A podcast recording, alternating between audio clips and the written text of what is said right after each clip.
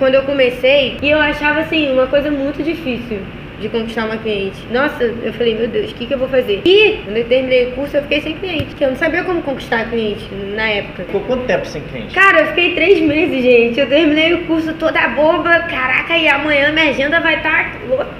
Tô fazendo cílios. Ah, pior que não, né? Então foram passando os dias, as semanas, aí passou um mês e nada. E eu com a minha cartolina, que na época foi na loja do meu pai, então eu comprei uma cartolina e botei, né? Tufo, tal valor, fio a fio, tal valor. E deixei lá. Pra mim, né, na época, conquistar cliente era você colar um negócio que a cliente já vinha até você. A gente tá muito enganada com isso, né? Porque não é bem assim. Ah, ela não vai chegar se você não souber chamar a cliente, né? Então foi difícil. Três meses sem conquistar cliente. Foi muito difícil para mim. Eu chorava todo dia. Eu pensava em desistir. Eu ia, então isso não é para mim. Só que Deus falou que ali seria minha mudança de vida, né? Então, depois de três meses, foi a minha primeira cliente. Minha primeira cliente. Depois de três meses, você tá aí reclamando que você não tem cliente. Claro, né? Que quando eu comecei, eu não tinha isso aqui que eu tenho hoje. Gente, não tinha conteúdo, não tinha ninguém para ajudar, não tinha Telegram, não tinha YouTube. Eu passava mensagem para alguma pessoa que eu admirava e eu não era respondida. E se eu quisesse saber de uma cola na época era o quê? Tinha que pagar para você saber a respeito da cola.